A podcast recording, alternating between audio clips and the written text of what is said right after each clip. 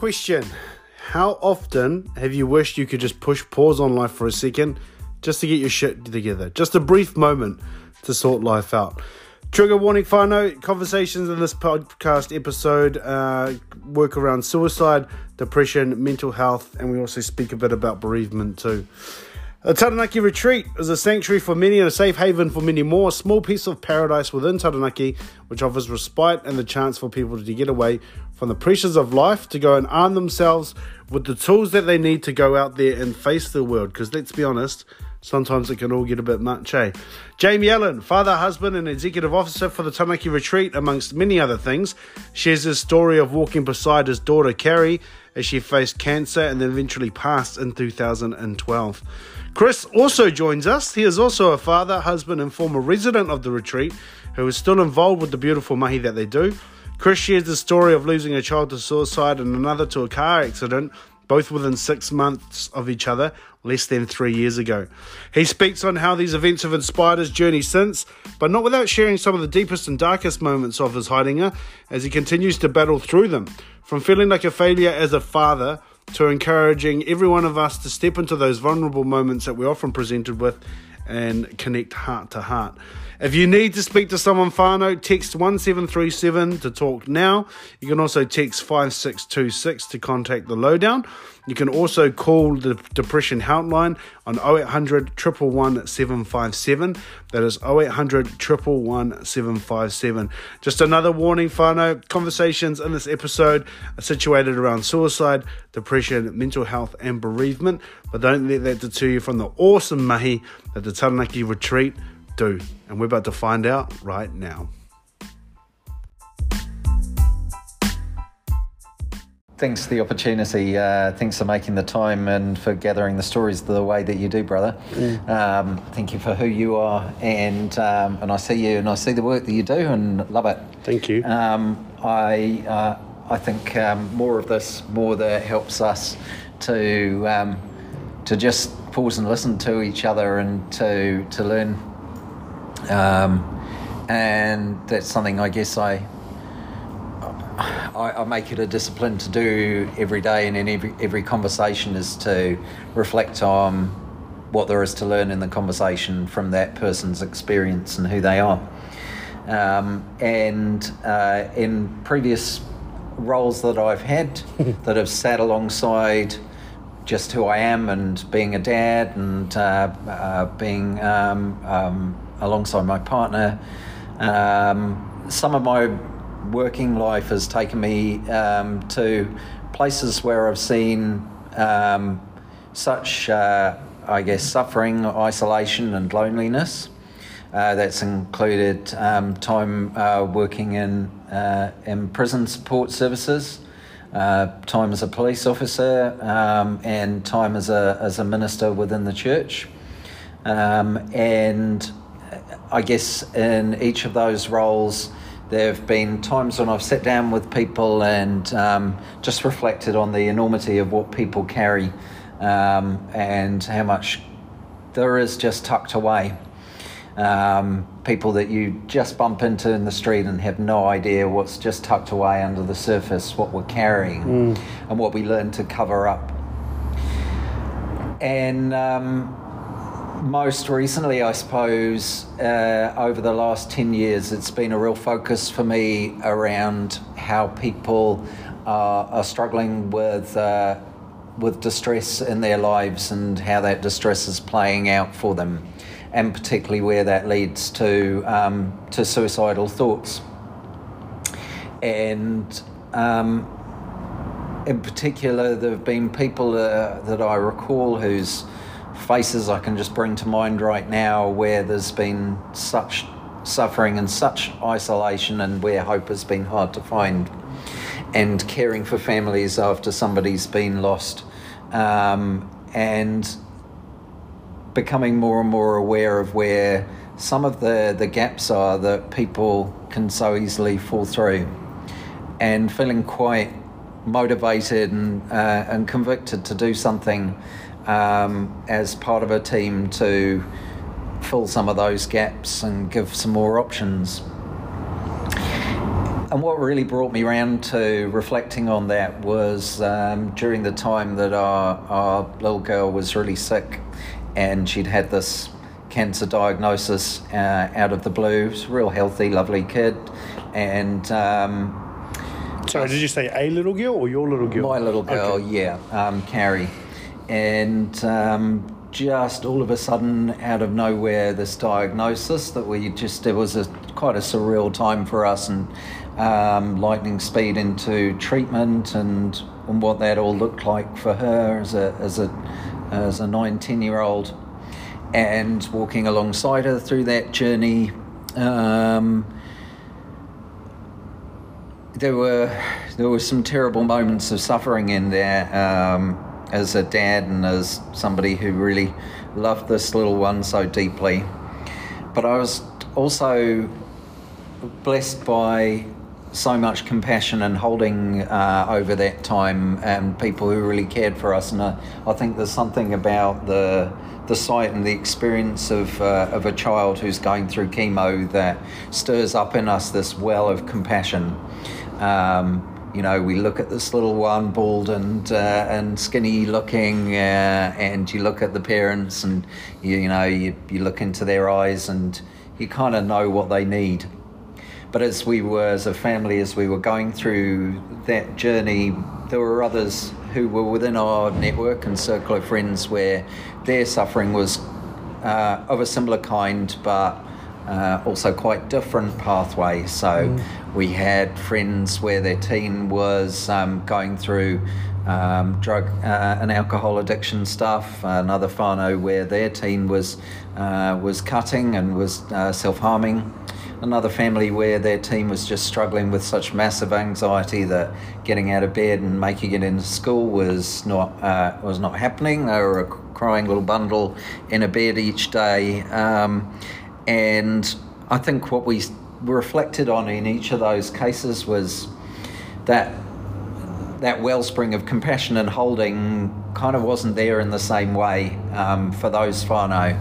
Uh, I think principally because people just aren't so familiar with the territory of mental health, Yep. don't understand fully what might help, are really worried about saying the wrong thing and making it all worse. And then the, somewhere out there, there sits a sense of stigma of what you're going through as well, right? So if your teen is going through depression, is that somehow my fault as a parent? Am I a bad father? Am I is this is this home environment harmful for them? Is it because of me? Um, and so that I think there's still some shame that sits there c- completely wrongly uh, when you've w- when your little one is suffering. Um, and part of our experience when we were holding Carrie through that time was uh, uh, a lot of time in Ronald McDonald House, and we were blown away by the the provision that that is just amazing. The the times that we spent there, um, and we'd just rock up, and the person at reception would say, "Oh, yep, um, there's your room. Go and settle in." And they understood what we were going through, and there was, there was the opportunity to sit with others for a kai, um, and to know that there was a there was something that we had this experience in common, what we were all going through uh, as parents. And I thought, oh, this this feels so much less isolating and you, you, you can think from a position of uh, suffering that you're the only person who quite knows that experience or who else is going through quite this and then you meet the other people and you go oh and maybe I could learn from you as well and you from me and we're, we're kind of alongside each other and um, uh, around the time of when she died, there were some particular situations that came onto my radar. I was a minister at the time, and there were some um, tangi which I was involved with where we were uh, remembering someone who'd been lost to us by suicide.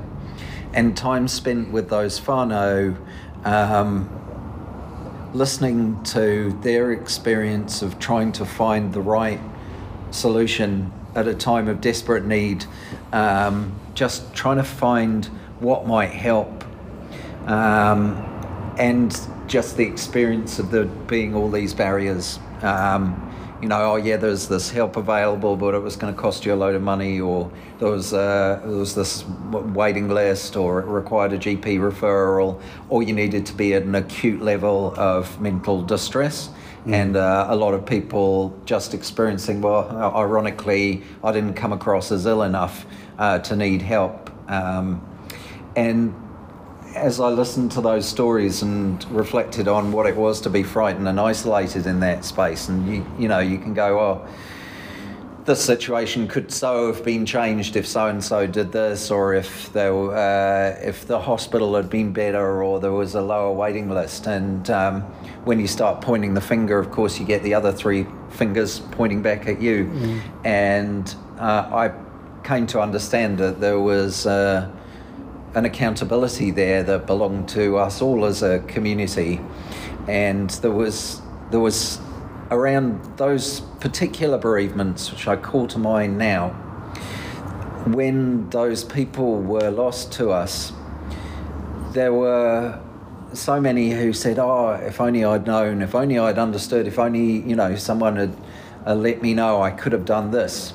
Uh, and uh, there was some capacity there. though was uh, people were available, but they didn't know they uh, they had capacity to help. Mm.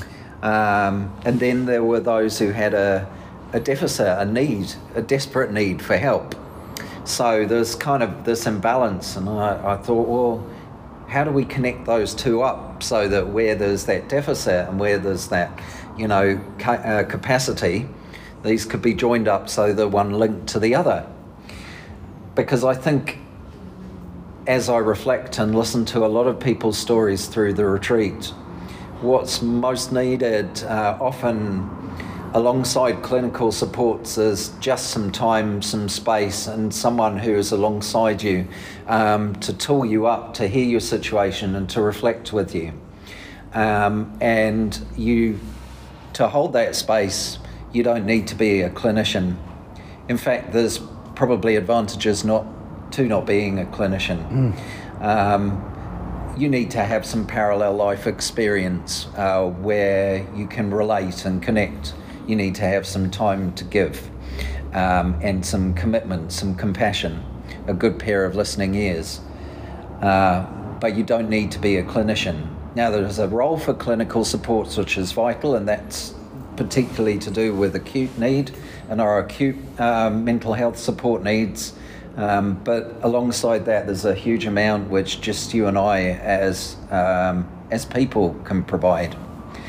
So we began to talk about whether we could create something that held some of those aspects of Ronald McDonald House, um, but was focused around addressing where there was that need, that deficit, where uh, the wheels were starting to go uh, fall off and things were beginning to go to custard. And perhaps if something happened right now, if there was an opportunity to press pause on the situation, if there was someone who could come alongside who you could relate to, uh, who would hear you, who could maybe advocate for you getting support, who could help you fund pathways into if you needed um, counselling, therapeutic support but couldn't afford it or wasn't accessible to you? What if there was a place that you could turn to that would provide that? Uh, where there would be as few of those barriers and obstacles as it was humanly possible, um, so that there would be no cost to your involvement or your engagement because it seemed to me so often it was like, well, here's the bill. And when things are going to custard, there isn't any resource or money around. That's generally all gone a long time ago if you yeah. ever had it. Um, the um, schemes which required referral through your GP, great, but that works if you've got a GP a lot of men don't, and a lot of men don't go and see their GP. Um, they're afraid of the lifestyle conversation and put off by that, or just feel that sense of huge embarrassment. So, what if there was a, a pathway in where it, it, your mana was really held high, where you were recognized um, not with a balance of power, but just in our common humanity? And that could incorporate a place where you could come and stay for a bit. Um, a, place where you could connect up with a peer support uh, listener, someone who you might just somehow identify with in some kind of a way, and reflect on options. What if we gathered a team about that? And as we began to do our thinking around that and tell that story, a whole bunch of people said, Oh, yep, I've been waiting for something like this to happen. Here's my story. And a lot of those people said, um, We went through this exact same thing and we don't want anyone to go through what we went through, so let's make something change here you know, let's not wait any longer for there to be enough money in the system to provide this or the government to start taking interest in developing community facilities. You know, why don't we just get on and do it in that awesomely Taranaki way um, and kind of figure it out as we go along? And uh, uh, so a lot of people shared that vision and, and we began to listen to stories and pinch bits from other models and look at other facilities that were trying to do the same thing, um, where it was just relating through our common humanity, through using where there was that capacity in people to connect up for where there was that need. Um, so we started co designing that process and gathering the team, listening and learning. We tried to find another model within New Zealand that was doing the same thing, but the, uh, in terms of offering a, a, residential space where you could stay that was all around suicide prevention. Um, there wasn't a parallel for us to work from. We looked at some models from overseas. We learned and listened to how communities worked. We, um, as a family, we felt really passionately committed to this and um, we were still in the process, I guess, of reflecting on the legacy of our of our little girl, and I'm feeling the actually the material stuff in our lives really didn't matter that much anymore. Um, that it was all about relationships, and so we reflected on what we had and um, decided to sell up our, our place and to um, to set up a, a trust that would establish the space found a, a, little plot of land in Omata that felt right, had some lovely waterways around it, and uh, awesome view out over the moana. We wanted the natural surrounds to really enhance the, the well, just for them to be a part of the healing significantly, so that when you entered into the place, you just go, oh, this, this feels like a safe place for me to be. Um, somewhere where if you were entering through the gate and you had a pile of trauma, um, you could potentially feel safe enough to begin a process of healing. And even if that was just about understanding together about what that process might look like, even if that was to take years to build together, uh, that we'd start that journey and in some way become whānau to each other. So we fundraised and built and fundraised a bit more and figured the model more, found some uh, amazing people to come on. Uh, come on as trustees and to share the risk and the uh, and the planning, um, and build up the policy and process around it. Developed the IT, gathered the team, um, fundraised a bit more, and then um, started doing what we do and um, since then we've worked with I think uh, something over 5,000 Stefano who've connected with us in uh, in uh, either with their own situation, just going, hey, just maybe, you know, I'll put my hand up, or others where someone in the whānau said, I'm just feeling so worried for my son, my nephew, um, my partner, my colleague. Um, just wondering if there's anything that you might be able to put into this mix. And um, I think it, the retreat is something else in that mix. So uh, it's it's part of a network of what supports us through tough times, and it's an option.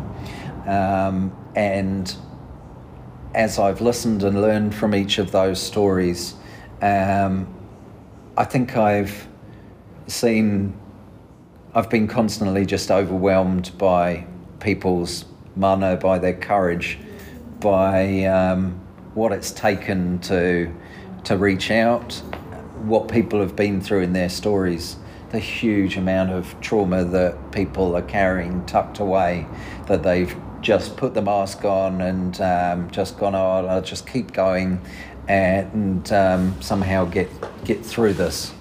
Um, and every day is a is a privileged space for me because I I get to be alongside what I see as the, the beautiful survivors, the um, the very people who are there reflecting on can I keep going for another year, another month, another day? Um, help me with this, you know, convince me, find me a pathway. Um, so the uh, the retreat offers the opportunity for people to come and stay residentially, but that's only a little chunk of what we do. The rest looks like meeting up in our in people's homes, in cafe spaces. Um, it, it looks like workshops and support groups. Um, it looks like um, working with our coach or getting into one of our funded counselling support programs or working with the art therapist. Uh, it might be uh, about um, working through anxiety stuff or looking at where nutrition or personal training might come in. Um, it's very much about reflecting on the person holistically, so thinking of those four aspects of who we are, um, thinking of where we're at spiritually and where we're carrying spiritual pain, mentally and emotionally, physically, what the body is trying to tell us, and within our whānau, what's hurting.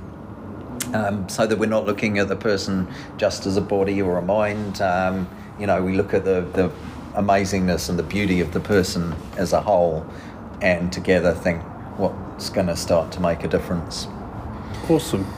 Far out. That's, it was funny, like, that's definitely the so far. I mean, we're like 25 minutes in, and this is definitely the least I've ever spoken during one of my own podcasts, which is crazy. But I was just so the big thing as well, where you're talking about everything that you're talking about, and I guess paying attention to the journey. And I guess I've got the luxury of having actually visited the physical physical location. So when you speak a lot, you know, having the whenua there and the waterways and stuff, obviously I can picture it all. And, oh. I, and it's like I'm kind of having these epiphanies of like, oh, that makes so much sense now, you know, as you're explaining things. Um, and the big smile on your face too, bro, as you walk through this journey, the, the smile that you had on your face as we spoke about all that, and the bro smiling too. You know, when you were describing aspects there, so Chris smiling as well, which is cool. Um, and we'll get to, to that as well, bro, about how that came about. But a couple of things that you brought up that I just want to circle back to. Aye.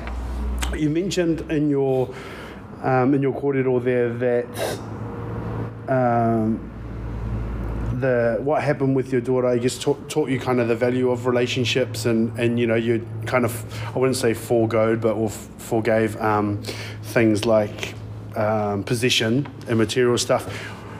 Did that happen I guess not because of the event, but during that time with your daughter, or were you always like that anyway with relationships first and stuff, or were you were you a person I guess who got who can fall into that I guess for lack of a better term, capitalism trap that a lot of us do. We do get consumed with having things and wanting the stuff and all that sort of thing. Did you go through a transition there, or have you never been, personally, have you never been kind of dabbled in that world? Oh, what a chunky question that is. Yeah. Um, oh, I think when yeah, we're, when we're faced with a massive loss in our life, it just resets a whole load of things. It just completely resets our reaction to stuff, changes our level of empathy and compassion. Um, and I also believe that part of a, a healthy grieving process is where we learn what baton we're being passed by our loved one, what gift they're giving to us, the work that they had unfinished that we carry on doing, the ways that we honour them with the people that we become. Um, yeah, I, I, have I've never been obsessed with owning stuff, um, but it went very, very much le- next level. That you know, when you're alongside somebody that you love and they're um, they're in a hospital bed, you you know you you reflect quite deeply mm. on actually what's important in life. None of that stuff at all matters shit. Just yep. it doesn't mean anything. Uh, the only really thing the, the, the deep and beautiful thing that you hold there is the time that you invested in each other and the love that you grew between each other. Uh, and that, I, I believe that extends way beyond our immediate whānau ties. You know, I believe in, in whānau in its widest sense that we have connections with each other that uh, are there for the nurturing and the growing. You know, I'm, I'm here with Chris today, and I consider him whānau to me um, because we've had the opportunity to connect and, and kind of grow together.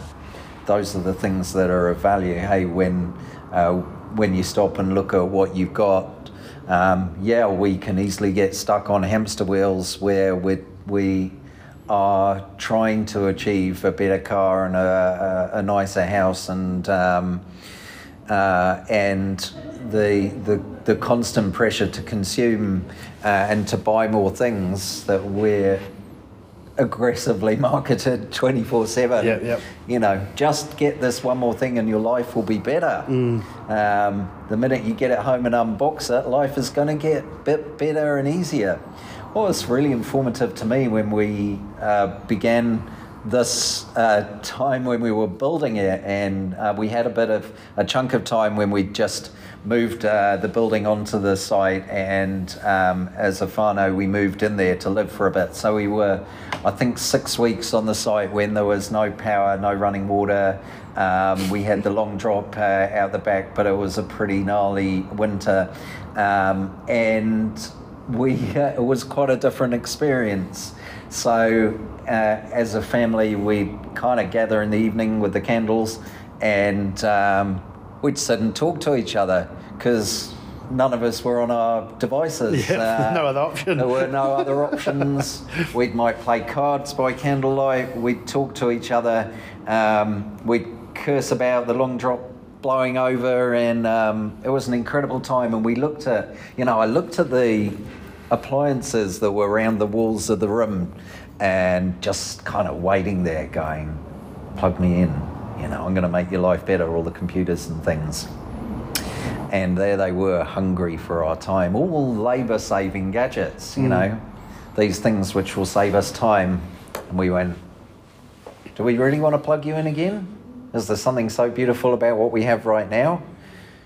I don't know. And then a month later when the power came back on again um, it was quite a different experience of what had been valuable to us in the past and and what was just shit that was wasting our, our time to to value and know each other hey Yep. we were so distracted i think we are also very distracted uh, drawn in so many different directions um, trying to adapt our our analog personhood to act in a digital manner hey we're trying to integrate with platforms constantly which operate entirely differently from us as humans. Um, we're trying to convert ourselves into into digital formats and to operate at that pace, and it's exhausting us. It's uh, uh, it's damaging our ability to to form relationship and be in relationship because we're just so distracted.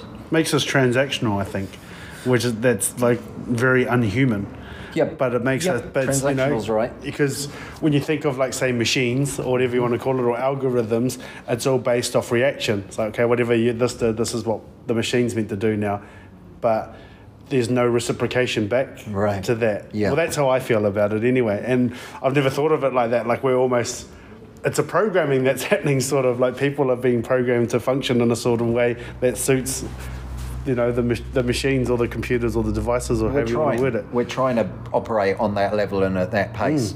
Um, and it's doing us in because we can't. And we're so very different to that. We, we are not digital beings. We're massively beautiful analog beings. Yeah. yeah, and they don't translate well, so it's harming us. No, when you, I mean, I kind of feel the same about, um, like, a, a, maybe it might be a rough analogy. There's, as these conversations happen, I always try and make analogies and comparisons just to help listeners understand. But I kind of feel the same way about, like, when you try and put feeling into words.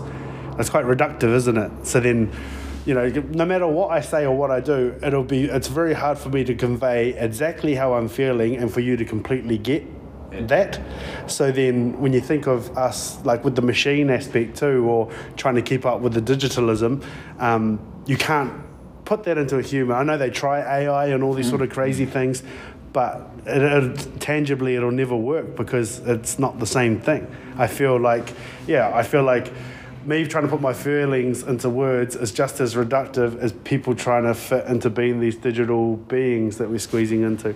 And I'm only thinking about this now as you talk about it. I'm having these little, my mind's going off, going far out. I've never made that correlation before. But Yeah, well, uh, you're right. And where that takes us to is a real lowest common denominator of communication, right? So we're constantly communicating with little snippets of message um, that convey nothing of our personhood, right? We're having all one or two dimensional conversations by text.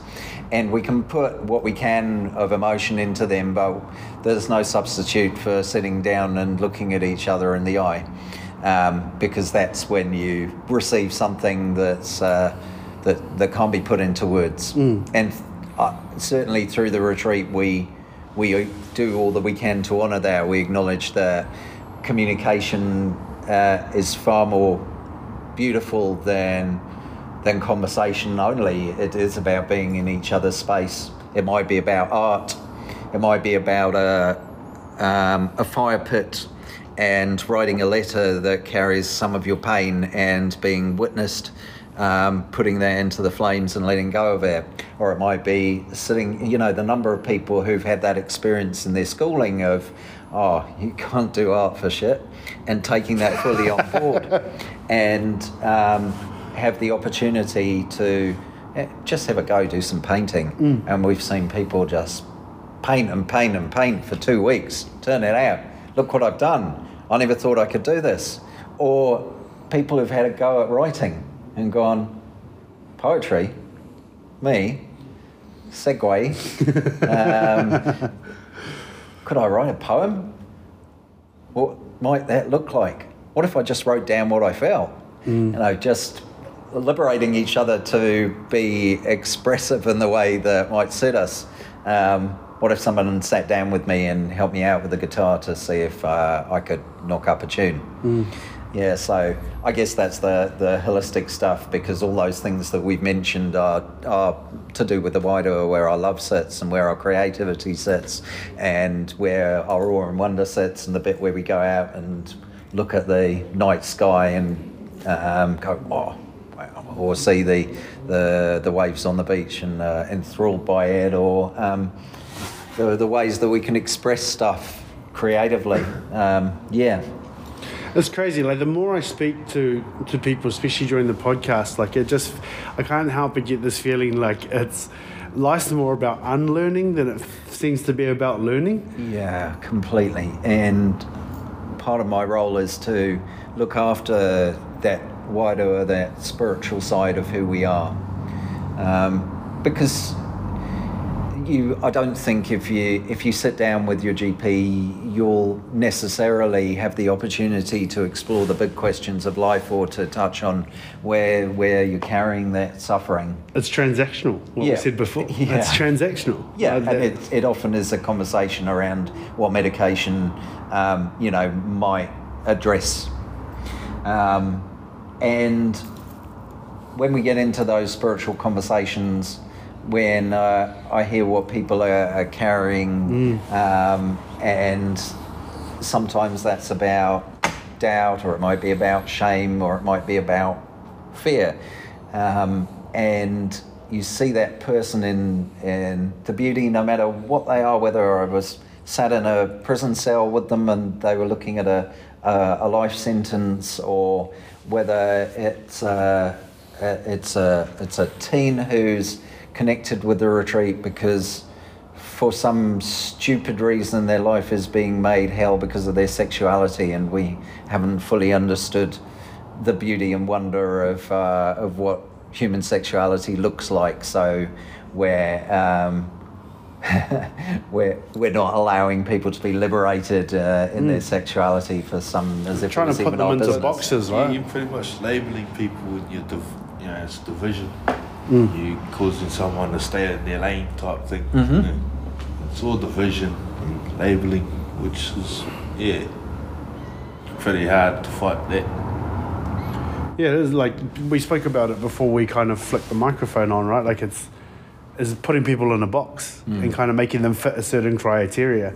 Whether I don't know whether that's because people in certain boxes are easier to control. Uh, I don't know, but I mean, one big thing that kind of seems to be, I, I feel like it's a theme, and I might be off here, so correct me if I'm wrong, but what we've spoken about so far, like even if I, if I look at the, if we use the painting example, someone who comes in and says, oh, I'm crap at painting, I don't know why I'm going to bother, you know, it's how much, Uh, I guess, how much of those sort of stories that we tell ourselves and I know there's no like right or wrong answer. I guess I'm just kind of inviting you guys to share a perspective. How much of is that is kind of programmed or like externally influenced, and how much of it is it internally influenced? Like that I can't, I'm not good at this, I can't do it. Because as soon as, because I, the reason why I asked is because as soon as you started talking about painting, I thought to myself straight away, I'm so shit at painting. That's what I thought straight away. And then I kind of caught that thought and I was like, bro, why do you talk to yourself like that? You know? And then I started having all these weird conversations in my head as you guys are speaking. But there's a lot to be said about that, right? I guess these boxes we put ourselves in and the self talk. The self talk can be so. So that's So retraining nuts. your brain. Hmm. You know, yeah, to, to I, I guess give yourself an opportunity and a chance and, and accept that, you know, yeah, maybe you fail, but it's not the end of the world type thing. You know, you just got to get back on that stool and try again. You know, so it's yeah, like like just said, it's it's about trying to train your brain into thinking positive and, and to, to making sure that you are number one in your mind. Mm. You know, no matter what anyone else thinks, as long as you know that you're number one for you, and then the effort that you put in, you got to be proud of that because it's the effort that you put in, right? Instead of yeah, because it's so easy to fall into that negativity, and then you know you learn about those small steps. So you try and take those smaller steps instead of those giant leaps. You know, giant leap is harder to fall on. You know, you fall from a giant leap, you're going to hurt yourself quite hard. You know, you take that smaller leap, well then that, that little fallback it isn't so isn't so hard to take. You know? The drop's not as big, eh? Yeah, so you can give it a go, but you learn that from from the retreat and whatnot. You know, I never thought that way years, for a long, long time. I never thought there was that. I can't. I'm not good enough. So now that you're on a roll, bro, before I get you to introduce yourself, though, I just want to ask one question to both of you before I forget, and then we'll we'll get into you introducing yourself and, and your involvement with, with the place. Kind because you touched on it a little bit there, and it's actually something I ask a lot of my friends just to gain their perspective. Is that you know you mentioned you kind of you need to have that kind of positive reinforcement within oneself to, to pick you up in those times that you're lulling a lot of people they fall into I call it quicksand where you like you, you feel bad for feeling bad. So what I mean by that is like I feel bad because I don't have as much to worry about as this person does. So then I feel even worse because they've got it worse than I do and it kind of becomes a bit of a pattern. when you don't express yourself to the people you care about, right? So you know, all of a sudden you feel twice as bad because you don't feel like you can trust, you know, someone you really care for. Far out, yeah. So that it's, yeah, That's crazy. I've never, yeah, because I've definitely got people in my life who I know I can confide in. Like I know I absolutely can confide in. So when I do get stuck in that quicksand, and I, f- that is probably something that come up, bro, which I've never actually out loud acknowledged before. Is like, man, I should just go and talk to I don't know my brother, one of my good girl mates. Um, I've got all these people I can talk to. Why don't I just go talk to them instead of going through this stuff in my head? all of a sudden- And then I feel bad that I don't go and talk to them, Yeah. and then away we are. yeah, yeah, yeah. That's it. Hey, your mind straight away tells you, nah, you're putting a burden on them. You know, you, you, Yeah. you're making them worried about you, and you're already worried about yourself, type thing. So you start worrying about them. They Yeah. start worried for you. And I think there's there's the, the, this premise that I hear people come out with many times a week. You know, uh, some of the cliches like, "Oh, there's always someone worse off than me." Um, If I do that, and, hard out. and therefore my issue is uh, I shouldn't be Valid. Yeah. Of, yeah. and you know, I'd really like to erase that cliche because it's so incredibly unhelpful. I think it, it's such a fallacy because it, it seems to, it, it clearly says um, that suffering is, a, is in some way a quantifiable product. Yeah, yeah. So here, uh, here in my hand, I hold five kilos of my own Suffering. suffering. oh, bro over here's got 7.5 kilos of suffering in his hand. Why am I bothered about my five? Now we might go, well, objectively, I'll look at my situation and look at his situation and go, why shit's worse than mine? Yeah. we can't quantify his suffering like that because it's unique to the person's experience and journey through what they've been through in their childhood, the trauma that they carry, their take on the world, their experience of it, the love that they feel in their heart. Uh, so many million variables. So, objectively or in any way at all, we can't quantify uh, suffering into kilograms or meters of suffering or, or kilometers of suffering and say, yeah, I'm, I'm carrying 18 kilos and my bro here is carrying 25. I think my reflection around that really grew through connection um, and spending time um, with, uh, with people in parts of the world where life doesn't compare with the privilege of living in New Zealand. So, what it is to live in conditions where there's no access to healthcare, clean water, good food, secure housing, situations of extreme poverty. Or I've had the opportunity to be amongst people where I've looked at that with my external eyes and gone, shit, look at what you're managing, the, the, the poverty of this. That looks like 20 kgs of suffering or a half a ton of suffering. And reflected on the, the people's experience and where they are at emotionally and mentally way, way, way better off than um, many people living in the West who have every opportunity and um, privilege available to them potentially desperately unhappy and suffering. So we think we can analyse uh, the suffering in a situation and say, whoa, that sucks much worse. In reality, we, we can't quantify it. Weird need to measure shit, eh? Yeah, right. And then, because because then we can compare it. Yep. Yeah. And um, over ten percent of our thoughts each day involve a comparison of us to somebody else. So uh, we've been sat here now chatting for about an hour or so. So each of us will have encountered comparison thoughts in that time. Oh, bro, 100%. Yep. yep. so people who are listening to this, you know, ten percent of the thoughts that take place in a, in an hour of each day is where we're going. Oh, how do I compare with that? How do I compare myself with that?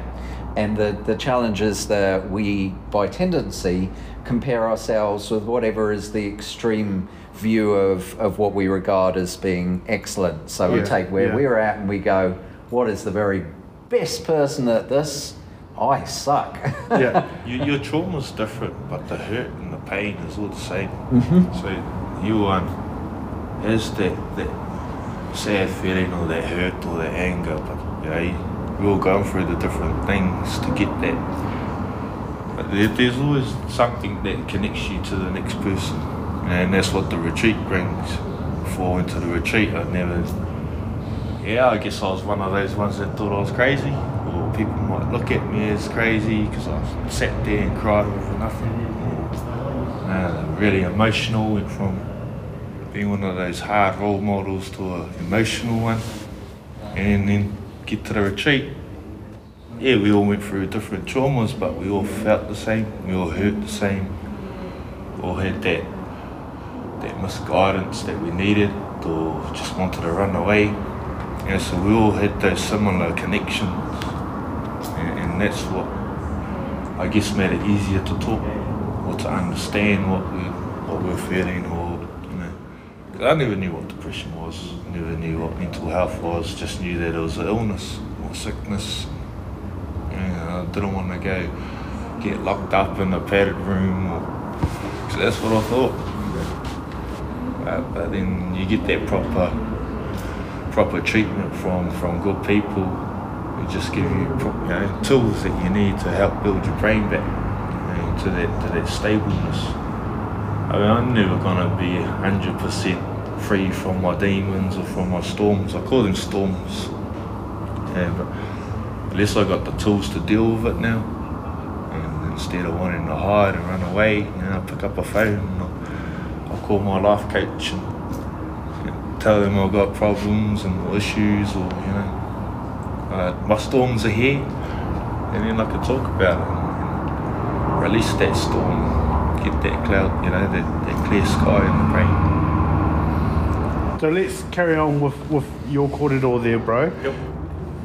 Can you share a little bit with us and the listeners and stuff? I guess were there any sort of events in particular, any sort of climax that led to you going to the retreat? Once again, anything you don't want to share, bro, you don't have to. Nah, it's, but it's all good. yeah. I'm here for, of course. Um, yeah, so I'll, I won't go through the childhood stuff, but but the, the recent, so three years ago, nah, it was four, four now, I think, going on five. My stepson that I there had helped raise since he was a two-year-old, um, committed suicide. So at our house, just up the road here. Um, yeah, I spent spent the day with him actually, with him and him and my mate. We were, we at his house and he, he actually whipped my ass in the game of League, you know, League Live and, Oh, yeah. on PlayStation. I packed a little sad, but not a not a hissy fit. Just yeah, oh, I'm going home for dinner now. You walk home type thing. But yeah, um, yeah, I fell asleep around about 6.30, 7 o'clock, woke up to my partner screaming the house down at about 11, 11.45, close to 12 o'clock, it was, saying that, saying that our boy had, um, yeah, I guess taken his life. So I ran into his room thinking he was there. He wasn't. Ran outside, and as soon as I opened the door, he was right there. You know, the vision of, of seeing my son. Oh man, yeah, nah, it all just happened so fast. Uh, done CPR and whatnot till, till everyone turned up. All the you know fire brigade and whatnot turned up. Yeah, no, nothing happened. He, he didn't make it. Um, but yeah, so for the whole two years, me and my partner and the kids, you know, mourned, struggled. We actually had a lot of lot of good community here in Waitara who, who helped us out a lot. You know, we couldn't go to work or nothing like that. And all I could think about was that night, and that's all that was running in my head constantly for for uh, for I guess twelve months, man. You know? And eventually, sort of got through it, just through counsellors, through the doctors and, and whatnot, and, and just talking amongst each other, and yeah, knowing that we had to stay strong for our kids, even though they were hurting too. I mean, we all went through counselling, kids and all. Um, and um, pretty much nearly nearly a year after that, we had a young boy living with us who was my partner's, his partner's cousin. And I got him a job at um, Stepping Stones at the time in the nursery. And he was doing really well too. So he just come back from South Island picking fruit and whatnot. And then come up here, come back here. He wanted to carry on working, so I scored him job. Did that for about five months, so probably not even that long, about four months. And then four o'clock one Friday afternoon here. And yeah, I, I looked out and I asked him if I wanted to ride home. It was good and he took off before me. About an hour later I left too and I heard the sirens go off just before I left and I didn't think nothing of it, got a detour. Had to go around the block and got home and realised the boy wasn't there. And yeah, I found out that he had died in that car crash at that time. And that, that's pretty much where it just kicked off, man. That, that's where I lost it. You know, at first, losing my son felt like that it was my fault. Because uh, being the father, he should have been able to trust to talk to me. You know, I never knew he was thinking that like that. And, you know, because I've always thought suicidal. And so I felt like he took my spot. You know. Um, but then, like I said, going to the retreat and whatnot, I got to work on myself and, and understand that, know, instead of blaming myself, know, tell him I love him and I'll see him when I get there, but you know, and do do him proud by working on me and moving forward and looking after his brothers, and, and doing. I felt like I failed then, so I'm doing my best, well, five times better now to make sure that my kids know that they can trust me, you know, whatever they want to talk to me about, I'm there. Um, yeah, it's sad that I had to lose someone to, to think like that and to be that role model for not just my kids, but for all these younger ones that have gone through, yeah, that are going through the same shit that I went through when I was younger as a teen. So yeah, and and, ex- and explaining to them that I understand, you know, we're not weak because we want to talk. And that, that's that's probably the hardest thing that, that a lot of us males have to get over. Is um, it's not weakness. Uh, we we aren't. We're not weak. We- It's actually strong to talk, and then you get that. You get better support when you talk. So yeah, that that's my story behind why I ended up at the tree. You know. I didn't trust in talking to no one. You know, I felt like no one would understand because they never walked my shoes. Um, I, I really did feel like a failure as a father. You know, losing two boys under my care. Yeah, it was tough. What has the retreat helped you through, bro? And and dealing with this stuff. Uh, it's helped, helped me to, to realise that yeah, that I am worth being here. You know, there's so much I can do for others. Um, yeah, I feel like they're giving me the power of wanting to help, you know, of wanting to be the difference and as many people as I can. Mm. Uh, if, I, if I'm that, that role model that people look up to, well then so be it. Uh, I'm going to give it my all and make sure that, you know, the road I walk uh, is safe enough for the, for the people following me to walk.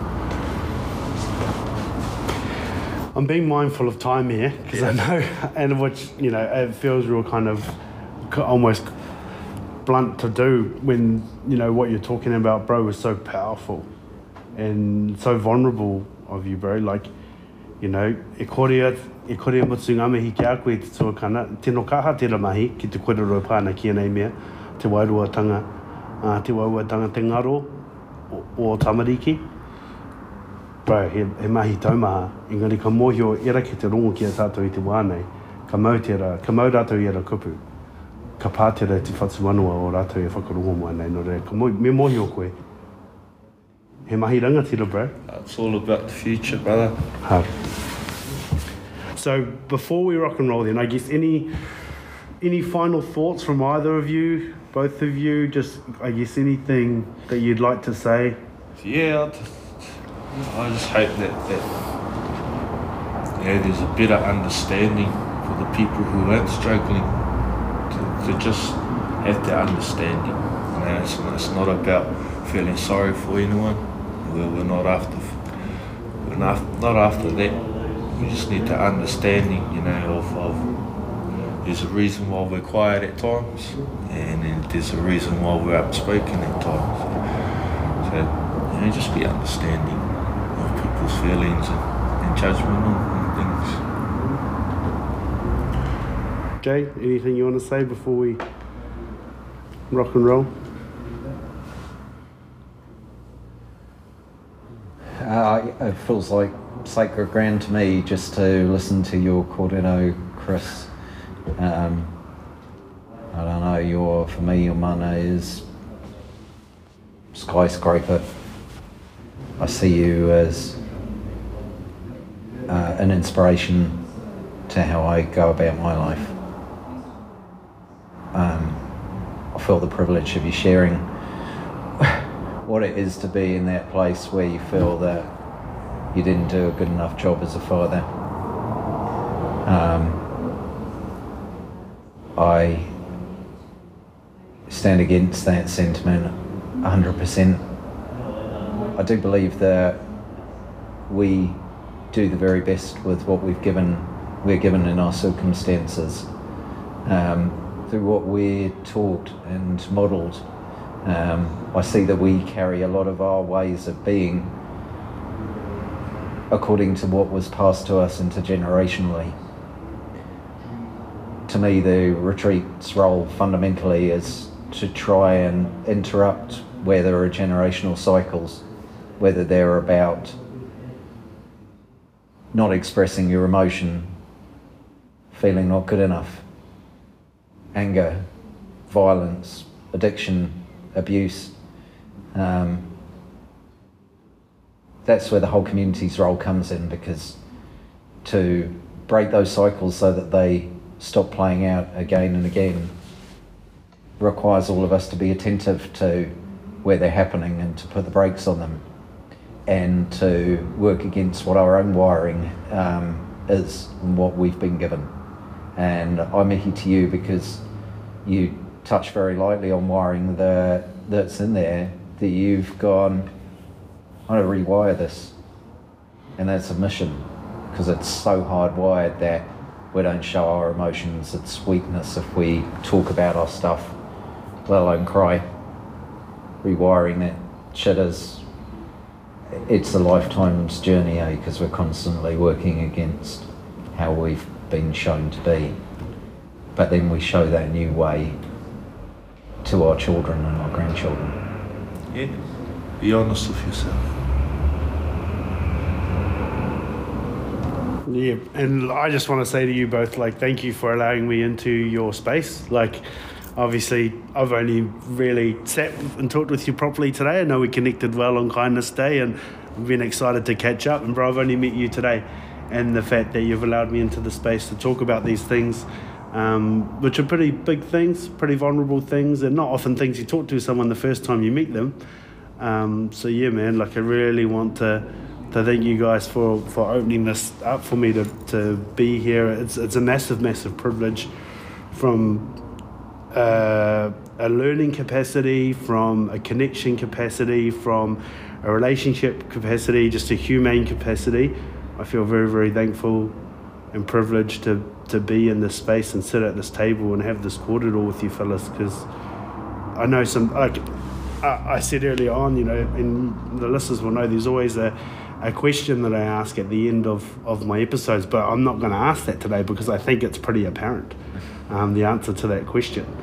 Um, for those of you that might be it's your first time listening to the podcast, you'll have to go and listen to other episodes to find out what that constant question is. You can skip to the end, I always ask it at the end. But um, the answer to that question has made itself known multiple times, I think. Well, there's variations of answers to that question which have appeared throughout today's kōrero. And yeah, man, yeah, I don't know what else to say, but like, yeah, I feel very privileged to have sat here with you both and, and have this chat for the last hour or so. Um, and I'll get the details about what's going on for the marathon that's coming up with our whānau there over at um, More FM. to make sure I said the right station. Bob will have me on a pillar. But um, yeah, all for our whānau there and the mahi that's going on because, yeah, man, like the, the work that you're doing's pretty incredible and, you know, things like that, they don't run on fresh air.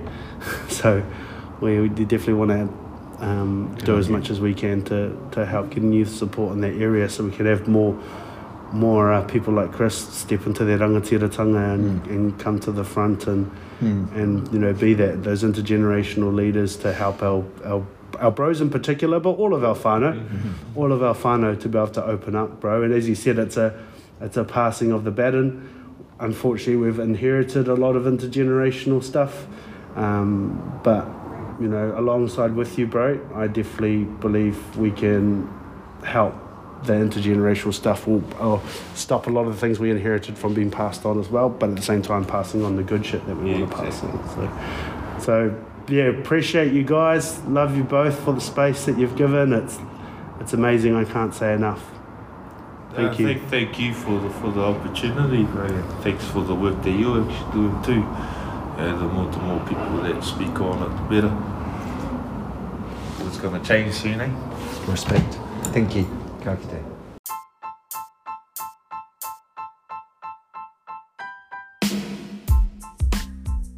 Do you are whānau?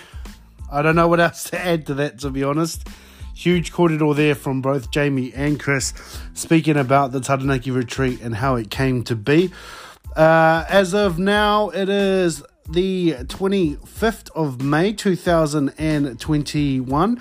Uh, this Friday on More FM, they're going to be doing a fundraiser for the Taranaki retreat, so make sure you tune into that one. If you're listening to this one a little bit late, ka pai, make sure you give them a Google, the Taranaki retreat, and you'll be able to see how you can help out both donations, even sponsorships, and some other experiences that you can contribute to if you've been uh, encouraged to do so from the kōrero that is eventuated um, here today. Iti, we don't forget it. Text 1737 if you want to talk to someone now. If you need to call a helpline to help you with whatever you've got going on, 0800 111 757. That's 0800 111 757. As always, here on the Best Side podcast, we want to hear about your feedback. Let us know. This is probably one of the deeper subjects that we've gone in on, and probably one of the more hōhonu kōrero that we've had, and we want to get your feedback on it. If you are finding it a bit scary, a bit hairy, if you enjoyed it, whatever, we want to hear about it. Please leave some comments on our socials, whether that be Facebook, Instagram, um, at Best Side with three eyes. You can also email bestside at gmail.com. That's right. We're doing it with the Gmail at the moment, but the website is looking to be done soon. We will have all our bells and whistles. Uh, for now, though, thank you very much for joining me joining us, I should say. Um, it's pretty privileged to be allowed to be able to navigate into people's private spaces like that and have those intimate kōrero about some stuff that can be intensely private. Um, I hope you're well and everything that is going on, and we will see you next episode. Hey, konā.